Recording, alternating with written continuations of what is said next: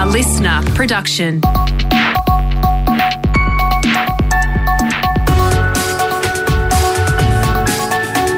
Australia Today's Morning Agenda with Natasha Belling.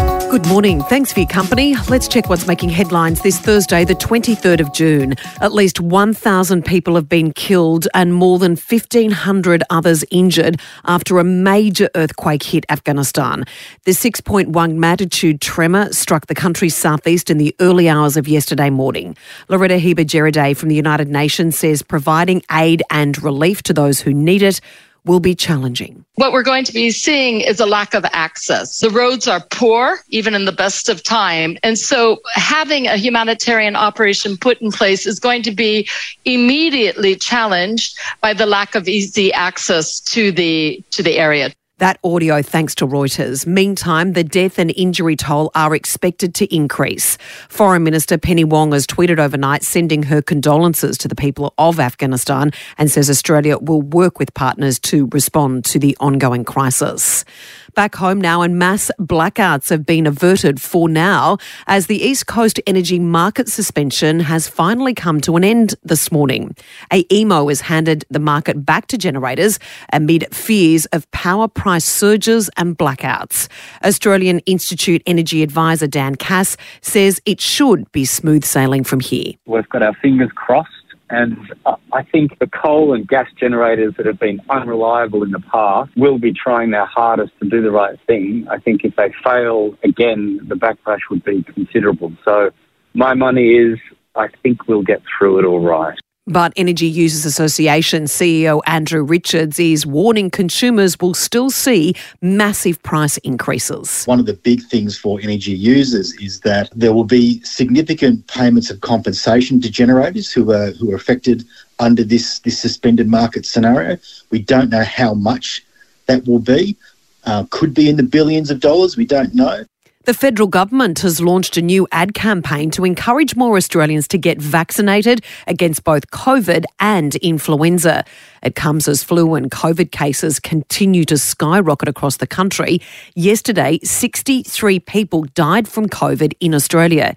Here's Dr. Bruce Willett, the Vice President of the Royal Australian College of General Practitioners. We're seeing really unprecedentedly high cases of influenza for this time of year, uh, on top of the, the COVID uh, pandemic, which is really not over we're really quite scared about where this is going. We're seeing high rates of hospitalisation and a real strain on the hospital system. Meantime, in Victoria, unvaccinated teachers will be allowed to return to the classroom from tomorrow, with the vaccine mandate lifted for the sector. Let's check what's happening in your state with our reporters on the ground to New South Wales. And just a day after teachers voted to walk off the job next week, now nurses and midwives have announced they will also stop work next Tuesday. Our reporter Michaela Savage has the details from Sydney. Yeah, that's right. Public and Catholic school teachers are joining forces for the first time in 20 years to undertake industrial action. They say there's been nothing in this week's budget to address chronic staff shortages and argue the increase to the public sector wage wage cap doesn't keep up with the cost of living. The New South Wales Nurses and Midwives Association has pretty similar complaints. For years, they've also been dealing with serious worker shortages and say they're furious at the lack of detail that's been provided about the thousands of new staff that are going to be hired. They have no idea how many will be nurses, so it's impossible to figure out how to plug the gaps in hospital rosters. Association Acting General Secretary Shaye Candish says it's not good enough. Our members are desperately unhappy and dissatisfied with the government's position. Really, we need to see nurse to patient ratios being supported. A mass meeting of members is being held at Town Hall in Sydney on Tuesday. It'll be broadcast to a number of regional locations. And in WA, a parliamentary committee will table its report today into the sexual harassment of women in the fly in, fly out mining industry. Our reporter Emma Griffiths has more from Perth. Yeah, that's right, Tash. The WA Parliament has spent months hearing evidence from survivors as well as the country's largest mining operators into the fly in, fly out industry. Over the inquest, it's been revealed WA police have investigated 23 sexual harassment claims in just two years, 21 of which were allegedly committed against women. The opposition's Libby Mettam has chaired the inquiry, with the findings to be handed down at 10 this morning, nearly a year since it started. For the latest in business and finance news, we're joined this morning by Peter Switzer from the switzerreport.com.au. Peter, good morning. With a new budget penciled in for the 25th of October, there's ongoing speculation. This is massive news. A capital gains tax could be introduced. Yeah, because of the big budget deficit that has come from the pandemic protection measures such as JobKeeper, the public servants in Treasury want Treasurer Jim Chalmers to look at the generous tax treatment for super, being a landlord, capital gains from shares and housing, as well as dividends and trust. And they're talking about a 25% tax on capital gain. If some of these don't come this year, they will in coming years. Yeah, absolutely. And on Friday, Peter, US investment group Blackstone will finally take over Crown Resorts, and its former major shareholder, James Packer, will pocket a cool $3.3 billion. That's a pretty good payday. It is, and the new owner will be given permission to kick off its new casino at the new iconic Barangaroo building in Sydney. It will be a provisional license with the gambling regulators set to watch the new operation very closely.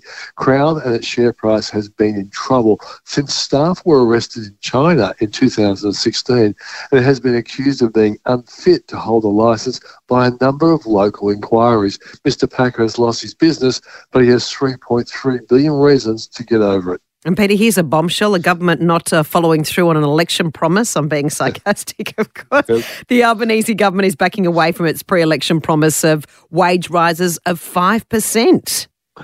Yeah, Labor never put a hard number on it, but it promised to stop real wages, what your wage will buy, from falling. As inflation is over 5%, only a wage rise of over 5% will maintain your real wage. But the RBA boss, Dr. Phil Lowe, this week said rises over 3.5% will be inflationary and you have to do more interest rate rises. So now the new Industrial Relations Minister, Tony Burke, says Labor has never promised to match minimum wage rises with the inflation rate. The head of unions, Sally McManus, she's not happy. Good times ahead. Happy Thursday. Thanks, Peter. Cheers. Time for sport now with Brett Thomas. Brett, good morning. The Jordan De Goey saga has taken yet another twist. Yes, good morning, Tash. That's right. Uh, Collingwood confirming last night they have now granted him personal leave. It's my understanding this is to do with a video apology that the club wants him to issue that he's not comfortable with. A couple of days ago, it was a, a, a written apology of sorts. Uh, then on the weekend, it was an Instagram uh, post from Jordan where he seemed to blame the media. So, um, not sure exactly how regretful he is about what happened in Bali, but he certainly won't be playing against the Giants this weekend. And Jay Clark from Triple M and the Herald Sun says the Saints have now confirmed their interest in the free agent. Everyone's watching Jordan De Goey over the next four weeks. If he can do all the right things, interest will be rekindled. St Kilda's the obvious front runner. They need a difference maker. They wouldn't have put a line through him just yet, but they'd be watching very closely. And the Bombers may also weigh up signing De Goey at the end of the season. Yeah, the controversy continues, Brett, to the NRL now. Not that we're counting, just three sleeps to go until Origin Game 2. And could there be a late change for Queensland? Yeah, well, it's been New South Wales under fire all of this week for the changes that they've made to their squad. In game one, Ben Hunt uh, started on the field as the number nine, the hooker. Harry Grant had a massive impact off the bench. Darren Lockyer hinting on Channel 9 last night those roles might be switched on Sunday. Sometimes when I get to these big games, I look at the bench first before I look at the 1 to 13 because the, the bench plays a big part in the outcome of the result of a big game. And the Maroons jump on a private jet this afternoon to head over to Perth. The Blues got there on Monday. Just wrapping up, uh, Shayna Jack unfortunately has had to withdraw from the World Swimming Championships in uh, Budapest. She suffered a broken hand, slipped in the warm up. And Nick Kyrgios, his promising build up to Wimbledon, has hit a hurdle. He's pulled out of his round of 16 match at the Mallorca Open due to injury. Alex de though, has won through to the quarterfinals at the Eastbourne International. Brett, thank you. Thank you, Ty. And we're just a week away from the end of the financial year with Australians expected to splash some serious cash in the lead up. It's predicted we will spend around $8.8 billion, which is more than at Christmas, with work related items expected to dominate. Here's Paul Zahra from the Australian Retailers Association. Online's a really good alternative if you don't want to go into a physical store. However, you'll find the best buys will be in, in store because often retailers will be left with, with odd sizes and colours, which they won't feature online but will be available in store.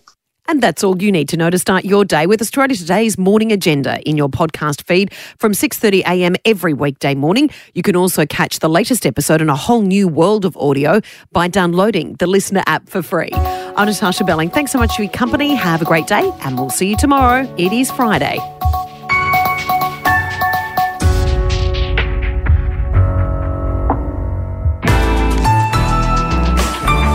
listener.